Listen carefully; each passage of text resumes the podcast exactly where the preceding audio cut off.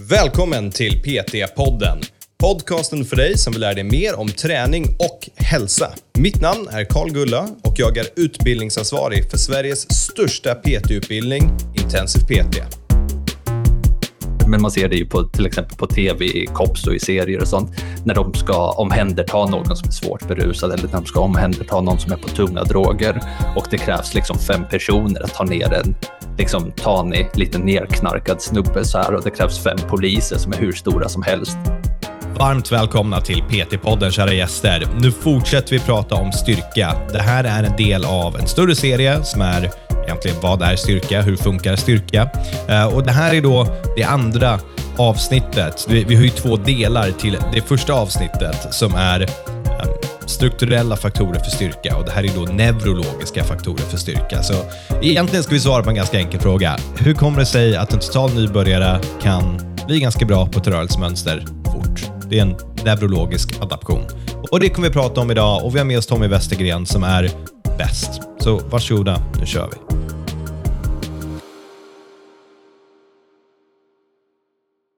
Okej, varmt välkommen tillbaka till PT-podden Tommy. Jag tror för att vi uh, gör såna här högintellektuella diskussioner här, att vi ska börja prata lite lugnare och lite tystare genom det här avsnittet. Vad tror du om det? Uh, vi kan försöka tills jag blir varm i rösten och börjar med mina monologer igen. Du har redan misslyckats. Jag tänker mig att vi kör P4. Lugnt och stilla och lärorikt. Han vet inte ens vad han ska svara på det här. Eh, du, Tommy, nya människor som börjar träna, de får ju gains jättefort. Eller det är, ta en ny person som ska göra marklyft, då är det att de håller på och helt plötsligt så får de jättemycket. Jag har kund nu som hon bänkar 30 för sex veckor sedan och på måndag ska vi bänka igen. Och hon kommer lätt ta 45. Det, det tror jag. 40-45, inga problem. Det är sex veckor. Hon har inte blivit jättemycket starkare på de här sex veckorna. Det är bara sex veckor. Men jag tränar två gånger i veckan och, och hon har inte skött sin träning till 100% däremellan heller. Varför tror vi att hon har blivit bättre? Alltså jag skulle ju vilja säga att hon har en dålig tränare, men det vet jag ju att hon inte har. Nej, den får råda för dig själv. Vad va, yes. Neurologiska faktorer för styrka i dagens ämne, kan det ha någonting med neurologiska faktorer att göra? Jo, men det, det kan det ju säkert ha att göra, för att du säger att hon är ny till styrketräning, så hon har inte direkt uh, tränat någonting tidigare. Mm. Och hon är inte i särskilt bra form, utgår jag ifrån då i din beskrivning. Uh, och då antar jag att hon har inte varken styrketränat innan det här eller direkt uh, utövat kanske några, uh, några idrotter eller fysiskt ansträngande arbete. Nej, För, inte mycket, inte jättemycket. Nej, det, det, det, låter som det stämmer, eller hur? Du, du har det, det vi, vi kategoriserar som nybörjare på gymmet, egentligen. En nybörjare på gymmet. Ja, men okej, okay, om vi kollar på en nybörjare på gymmet. Um, så, så vad, tänk dig, vad är det som är som mest nytt för nybörjare när de är på gymmet, när de ska börja lyfta vikter? Det är ju ingenting de har gjort tidigare. Det är någonting som är nytt för dem. Och nu kommer jag till nördigt begrepp som jag tycker om att använda. Men när vi styrketränar, det vi gör då är ju så kallade rörelsespecifika uppgifter. Ett marklyft går ut på att vi lyfter en vikt. Eller hur? Så simpelt är det. Vi lyfter en vikt från marken. Ja. Men koordinativt, neurologiskt, det här är inte enkelt på något sätt. Det sker ju många komplexa äh, mekanismer inuti kroppen för att vi ska kunna utföra det här lyftet. Och ju mer vi utför det här lyftet, ju fler gånger vi upprepar den här rörelseuppgiften, ja, men desto bättre blir vi ju på att utföra den ur ett neurologiskt perspektiv. För att vårat, eh, våran kropp lär sig det här specifika rörelsemönstret. Det är som ett program i en dator. Vi installerar ett program i datorn och sitter man på en Windows från 90-talet, ja, men det, det tar ju lite tid att installera de här programmen. Ja, mycket väl så. Och känner du inte vilken bra segway det här var till dagens ämne nu? Uh, möjligtvis, vi, vi, får, vi får se vart vi landar. Men så neurologiska faktorer för styrka. Vi pratade i förra avsnittet om strukturella faktorer för styrka. Vi pratade om uh, tvärsnittsyta och musklernas uh, muskelfiberdiameter och kostamerer och andra saker som är uh, som fick mindre min, min hjärna att explodera. Och det, ja, och, och, det, det, säga, det här finns, det är två delar det här avsnittet. Och det finns i show notesen. Så om du inte har lyssnat på det, lyssna på det innan. Eller du kan faktiskt lyssna på det här och sen gå och lyssna på det. Men lyssna på det. Båda delar är länkade i show notesen i alla fall. Ja, och det är så, men du vet, även om man inte är fullt insatt i vår anatomi så är det ju ganska enkelt egentligen att förstå att vi har strukturella egenskaper. En större muskel är inte alltid en starkare muskel, men muskelns strukturella egenskaper är ju såklart viktiga för hur starka vi är. Men vi måste ju också här förstå att våra muskler är ju vår kapacitet. Vi måste ju sedan använda de här kapaciteterna på något sätt. Det spelar ju ingen roll om man har en stor stark motor i sin bil om man inte vet hur man ska köra. Och det är då vi kommer in och pratar om våra neurologiska faktorer för styrka. För att vi har här fysiologiska mekanismer som avgör hur mycket kraft vi kan producera under en given rörelseuppgift och till och med mer än så, under specifika omständigheter så varierar ju vår förmåga att producera kraft. Helt med än så länge. Helt med än så länge, toppen. Så, så låt säga att vi är stora. Låt säga att vi är starka, som du och jag, Karl. Vi är stora och starka, inget tvivel om saken av det. Eh, men om något i alla fall, vi har ju tränat länge. Vi är ju hyfsat effektiva på vad vi är. Vi är uh, kompetenta på de rörelseuppgifter vi utför. Om det så är sumo-marklyft som du håller på med eller som marklyft som jag har plockat upp i år igen efter ett långt uppehåll med övningen. Du vet, och det, det, börjar komma tillbaka. Det börjar komma tillbaka för mig nu. Jag har marklyftat sedan början av året. Och du vet, nu så är ett halvår in i det, jag börjar känna du vet, att det börjar klicka, det börjar kännas bra. Efter att ha haft en lång rehabiliteringsprocess med min höft som har strulat något enormt och hållit mig tillbaka, så har ju den här smärtan börjat försvinna och jag har börjat kunna prestera igen. Och då ser man ju, som vi går bort från nybörjare och pratar om mig istället, för det är ju mer intressant att prata om mig såklart. såklart. Kanske inte. Så, såklart, eller kanske inte. Men, men, men, men, jag tycker ändå det illustrerar samma koncept. För att tar man någon som är ny till en övning, har de gjort den tidigare, men det kommer gå hyfsat fort att komma tillbaka in i den. Och det är ju inte som att jag har blivit strukturellt svagare, för jag har ju fortsatt att träna alla de här åren. Jag har inte blivit mindre, jag har inte blivit svagare, tvärtom, jag har gjort god progression men i andra övningar, jag har inte marklyftat. Och jag är ju svagare nu i marklyft än vad jag var i min prime med marklyften. För att jag menar, jag har kunnat dra över 200 utan några större problem. Visst, det kanske inte är någon enorm prestation när man pratar med styrkelyftare, men ändå liksom en, hel, ett, en helt okej okay prestation att kunna marklyfta över 200. Och spola tillbaka till, vad var det, 2000 2018, 2019, något sånt där senast när jag marklyftade. Då kunde jag dra liksom så här hook grip, inget bälte, utan problem, kunde marklyfta 200, liksom, inga större problem. Nu blir jag, eller senast jag försökte i maj, då blev jag jag fick, inte, jag fick knappt upp det över knäna liksom. Mm. Och då ser jag, jag har blivit starkare, jag har blivit bättre egentligen. Jag har fått förbättrade strukturella faktorer, men jag kan ändå inte prestera på samma nivå som tidigare. Och det är här vi ser de neurologiska faktorerna för styrka. För att alla styrkeprestationer, all produktion av muskelkraft börjar ju i vårt nervsystem. Så har, har, du koll, för att fortsätta mina frågor, har du koll på hur, hur en muskelkontraktion sker, Karl? Vi har aktin och myosin som ska kors, skapar korsbryggor och så kontraherar skiten. Precis, och hur kommer det sig att de här korsbryggorna börjar ske i huvud taget? Vi backar bandet, vi har en motorisk enhet som skickar en aktionspotential över våran muskelhinna som så triggar de här biokemiska processerna som slutligen leder till korsbryggeformationen. Tar vi ett steg tillbaka, va? men vart kommer aktionspotentialen ifrån? Om det kommer från nervimpulsen som har gått från vårt nervsystem till den motoriska enheten. Motoriska enheter, eller vad motorneuroner, är ju alltså dedikerade nervceller som funkar som en kopplingsstation mellan vårt perifera nervsystem och våra muskelfibrer. Backar vi bandet ännu mer så ser vi, ja, men vart kommer den här nervsignalen ifrån?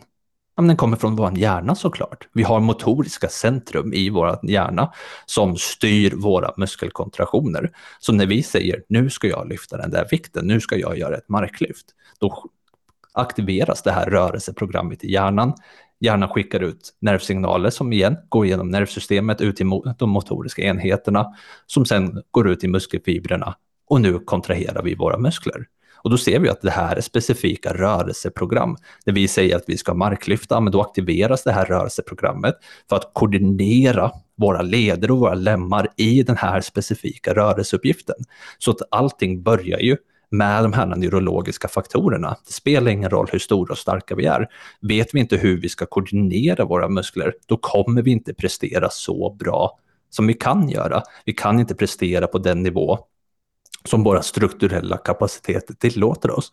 Och kollar man då på en total nybörjare som aldrig har styrketränat tidigare, ja, men de har ju inte installerat de här rörelseprogrammen. De har ju inte eh, drivit de neurologiska adaptioner som krävs för att deras kropp ska lära sig att koordinera den muskelstyrka de sitter på.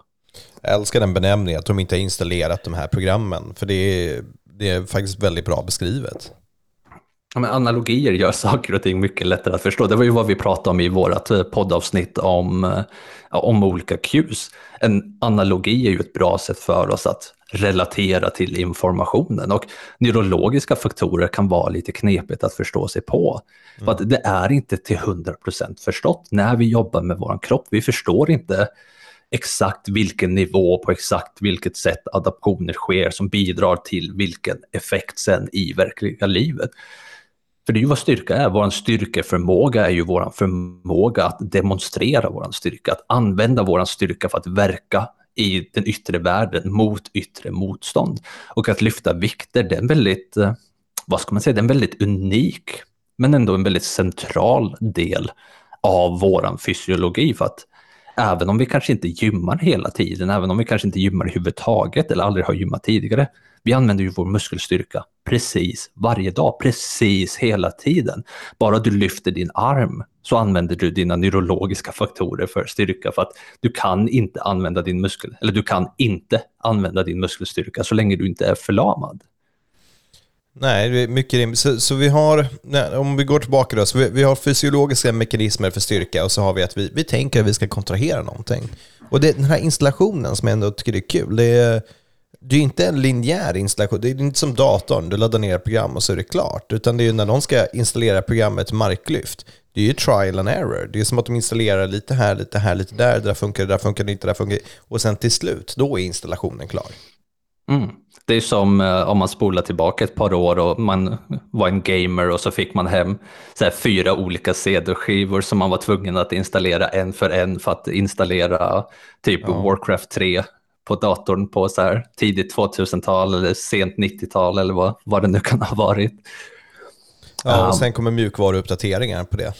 Nu, Exakt. Lite modernare, men det är väl också så det funkar när man lär sig. Man lär sig någonting nytt och bygger på det och bygger på det och så vidare. Ja, men, men i princip, och det är ju då när man pratar om neurologiska faktorer för styrka, då måste vi förstå att vår kropp är kapabel till att producera stora mängder kraft. Även människor som inte är styrketränat, men de har kapaciteten där i sin kropp att kunna lyfta vikter. De behöver bara lära sig att utnyttja de här strukturella faktorerna. De behöver bara lära sig att koordinera sin muskelkraft i då koordinerade rörelser. Och för att inte bara prata i cirklar, men allt det här börjar ju då i våran hjärna och att vi upprepar rörelsemönster. Och det blir ju då en fråga om att kunna frivilligt aktivera våra motoriska enheter. För att våra motoriska enheter och nu för att koppla det till vår fysiologi, våran fysiologi.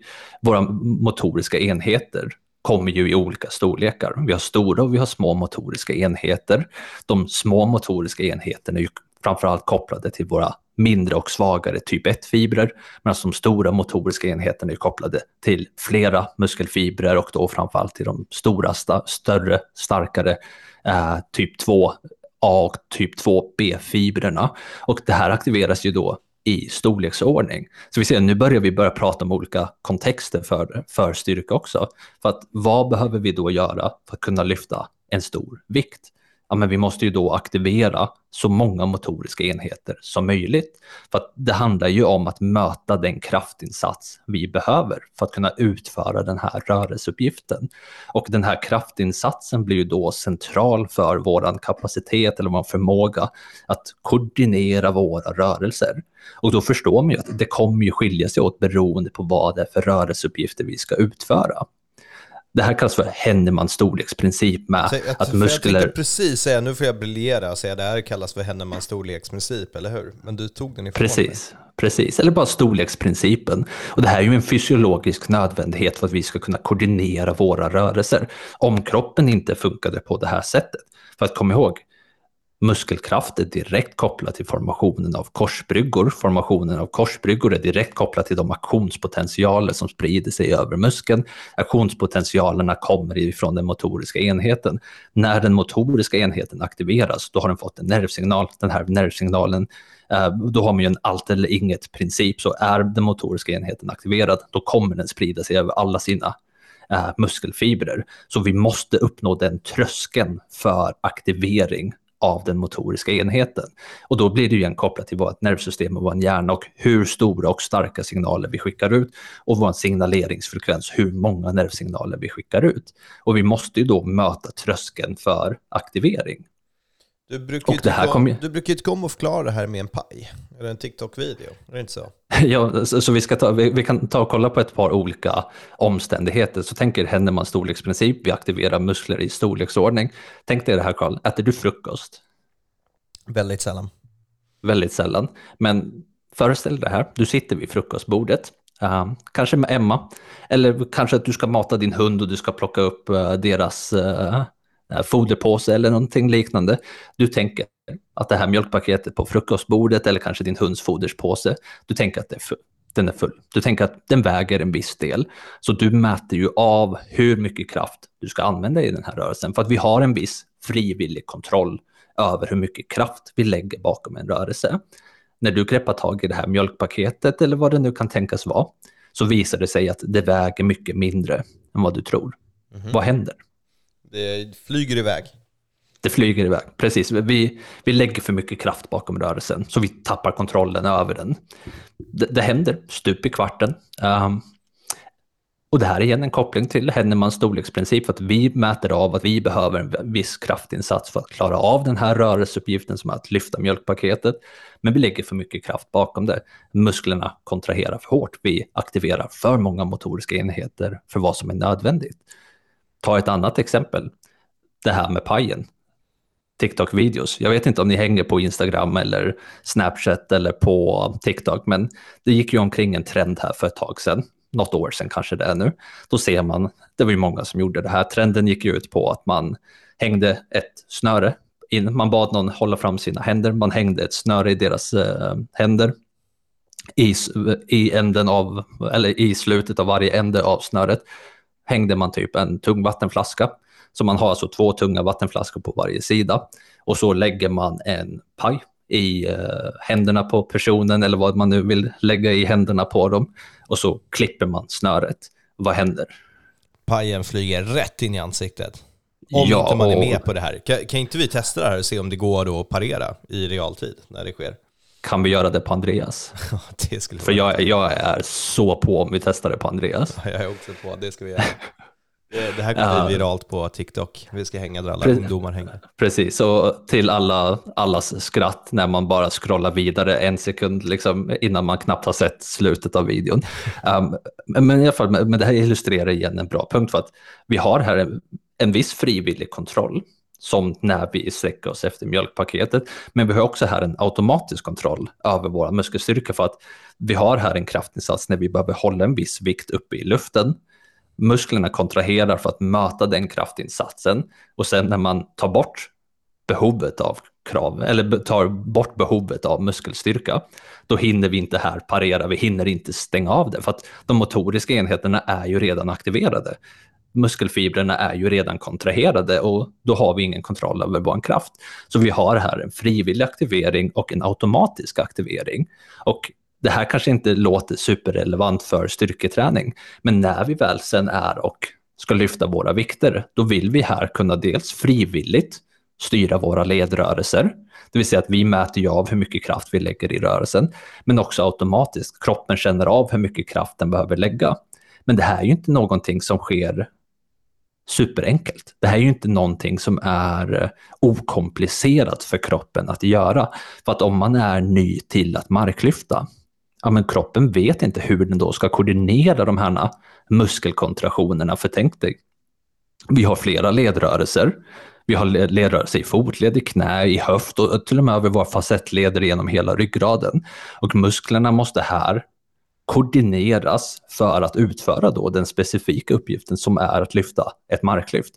Vi måste här ha en kontraktion i våra quadriceps. Vi måste här ha en kontraktion även i våra hamstrings, adduktorer, i gluteus, gluteus medius, gluteus minimus, gluteus maximus, TFL. Vi har en enorm mängd muskelmassa i, eller olika muskler i eh, underkroppen som då är eh, enerverade av olika motoriska enheter. Det är inte bara en enda stor motorisk enhet utan varje muskel är ju styrd av separata nervceller.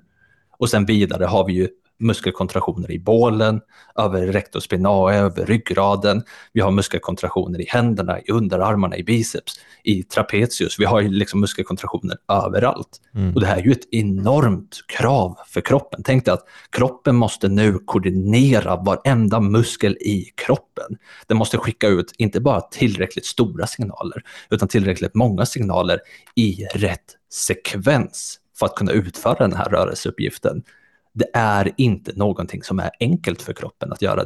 Tänk dig att försöka koordinera fem armar samtidigt. Det är ju skulle vara helt omöjligt för oss. Vi, vi brukar använda en push jerk som exempel på den praktiska helgen. Inte för att lära ut den, utan så att eh, eleverna ska förstå hur det kommer kännas med vanlig kund och lära sig en biceps curl. För de flesta kan ju inte mm. göra en push jerk. Eh, och skjuta upp, skjuta upp en vikt samtidigt som man för sin egna kraftriktning neråt. Det är ju ganska krävande. Och det är mm. helt enkelt för att folk ska förstå det här med att hjärnan bara hinner inte med. Och så är det för många första gången de kommer in till ett gym överhuvudtaget. Precis, precis. Och, och, det är ju en väldigt bra jämförelse och ett väldigt bra alltså, läromoment. Och jag vet ju personligen, alltså jag, jag försökte ju lära mig eh, pushpress för ett tag sedan. Jag pushpressar mindre än vad jag axelpressar. så ska det inte vara. Ja, men du, du, det är helt vi har ju sett dina cleans och allting. Explosiviteten kan vi öva på. Liksom. Det, du, du är byggd för de här slöa marklyften. Precis, och det, det är ju för att det är olika omständigheter. Och vi måste lära oss här att koordinera våra ledrörelser och våra muskelkontraktioner i de här specifika ledrörelserna. Och hur mycket kraft vi då kan producera. Hur bra vi är på att, eller hur duktiga vi är på att koordinera våra muskler. Ja, men det, är ju, det är ju en inlärningsperiod och det skiljer sig åt beroende på vilken omständighet vi finner oss i och vad det är för rörelsemönster vi ska utföra. Så tänker man då en total nybörjare, ja men första tiden det kommer vara jättesvårt för dem att koordinera sina muskler för att kunna utföra de här rörelserna för att ett marklyft ställer höga motoriska krav på kroppen. Det är en komplex rörelse som kräver enorma kontraktioner över ett stort antal olika muskler och sen ska man utföra själva rörelsen också. Det är ju komplicerat. Men vi ser ju det att när vi styrketränar den första tiden gör vi enorma framsteg i vår styrka. För att vi lär kroppen att koordinera musklerna. Mer än så, vi lär kroppen att aktivera motoriska enheter. För att tänker vi på det igen, ehm, strukturellt så är, är vi starkare än vad vi tror. Vi kan producera större mängder krafter än vad, våran, eller, än vad vi är vana vid. Och det är ju vad det handlar om. Vana. Kroppen är inte van vid att ha de här kraven ställda på sig när vi kontraherar våra muskler. Vi drar i våra senor, vi drar i vårt skelett. Om kroppen inte är van vid de här kraven, om kroppen inte är anpassad till de här kraven, då kommer försvarsmekanismer i kroppen till och med att hindra motorisk rekrytering. Och det är där man ser till exempel, jag, jag, nu vet jag inte hur alltså mycket sanning som ligger bakom det här, men man säger att typ en normal person kan tillgå runt 30 procent av sin muskelstyrka och en tränad person kan, uppgå, kan uppnå runt 60 procent av sin muskelstyrka. Och sen under särskilda omständigheter så kan vi tillgå enorma mängder muskelkraft. Titta på till exempel uh, när man är berusad, då släpper ju många av eh, hämningarna man har och man kan helt plötsligt lyfta supertunga vikter knappt utan någon uppvärmning. För att de här hämningarna släpper och nervsignalerna bara skickas hur starka som helst. Andra mer absurda exempel är ju om vi är, inte om vi är, men man ser det ju på, till exempel på tv, i kops och i serier och sånt, när de ska omhänderta någon som är svårt berusad eller när de ska omhänderta någon som är på tunga droger och det krävs liksom fem personer att ta ner en liksom tanig, lite nerknarkad snubbe så här och det krävs fem poliser som är hur stora som helst att ta ner honom. Och då ser man ju, de är ju starkare än vad han är, säkert de är flera personer än vad han är. Men på grund av att de här neurologiska hämningarna släpper så kan de tillgå en så enorm mängd av sin strukturella kapacitet. Ja, och det här så jag stod just... på händer första gången.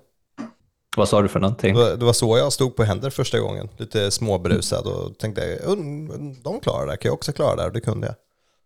Ja, och det är det ju då för att vi ser att vi har här neurologiska blockeringar för att använda vår muskelstyrka. Och det är också därför till exempel vi är starkare efter en ordentlig uppvärmning när vi har trappat upp i vikter. Det är ju lättare att lyfta en tung vikt när man har värmt upp. Visst, det finns flera äh, mekanismer bakom det, men de neurologiska faktorerna är ju en faktor för det. Det är ju samma sak man ser med den här, här post potentiation activation Eh, metoden där man till exempel utför ett tungt eh, knäböj och så går du och gör ett vertikalt upphopp och du kan då hoppa högre för att din, dina muskler är primade till att aktiveras i den här rörelsen som annars är svårt att tillgå en stor, stor muskelkraft för att det är en obelastad rörelse. Och det, det, finns så många olika exempel på det här, så bara för att fortsätta bygga på det, har du någonsin försökt bita dig själv? Uh, ja, konstigt nog konstigt nog, de, de flesta har ju gjort det och kunde du bita igenom din hud? Jag, jag vill säga ja, men jag var vettig nog att inte göra det. Men det kanske inte kunde.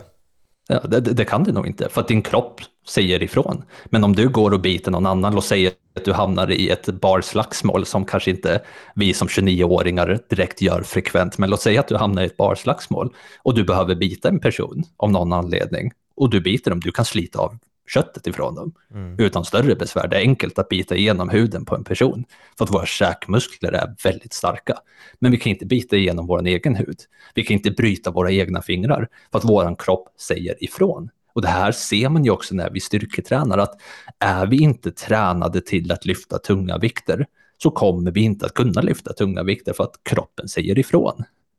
Mycket rimligt. Så återigen då till min härliga historia här i början. Den passar ganska bra med min kund som nu ska bänka 40 från 30 på sex veckor.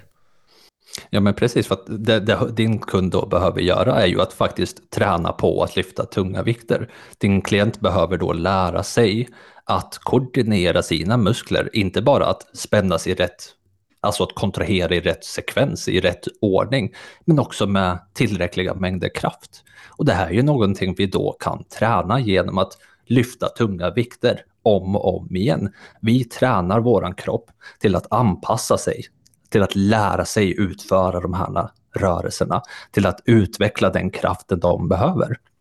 Och det här är ju då neurologiska faktorer för styrka. Vi lär vår kropp att aktivera de motoriska enheter som behöver aktiveras i rätt ordning. Och det gör vi simpelt nog genom att bara upprepa lyft om och om igen tills vi är kompetenta nog till att lyfta de vikter vi vill kunna lyfta. Ja, hörni, där har ni det. Neurologiska faktorer för styrka. Och som sagt tidigare så pratar vi om strukturella faktorer för styrka. Um, det är uppdelat i två avsnitt, det är länkat till show notesen och nästa gång då kommer vi prata om funktionella faktorer för styrka för att slutligen gå in och mäta oss själva kommer du träna på som fan så att du får bra resultat när vi ska mäta oss själva med andra styrkestandarder? Det beror på om eh, vi hinner spela in avsnittet innan du går på din semester. För att eh, när du är på semester då kan jag ligga i och träna. Ja, det kommer inte jag göra, så det måste vi göra. Ja, hörni, stort tack för det här och stort tack Tommy, som alltid är jättekul att ha dig med. Eh, vi hörs igen nästa gång när vi kör funktionella faktorer för styrka. Tack så mycket Carl, det var kul att vara med.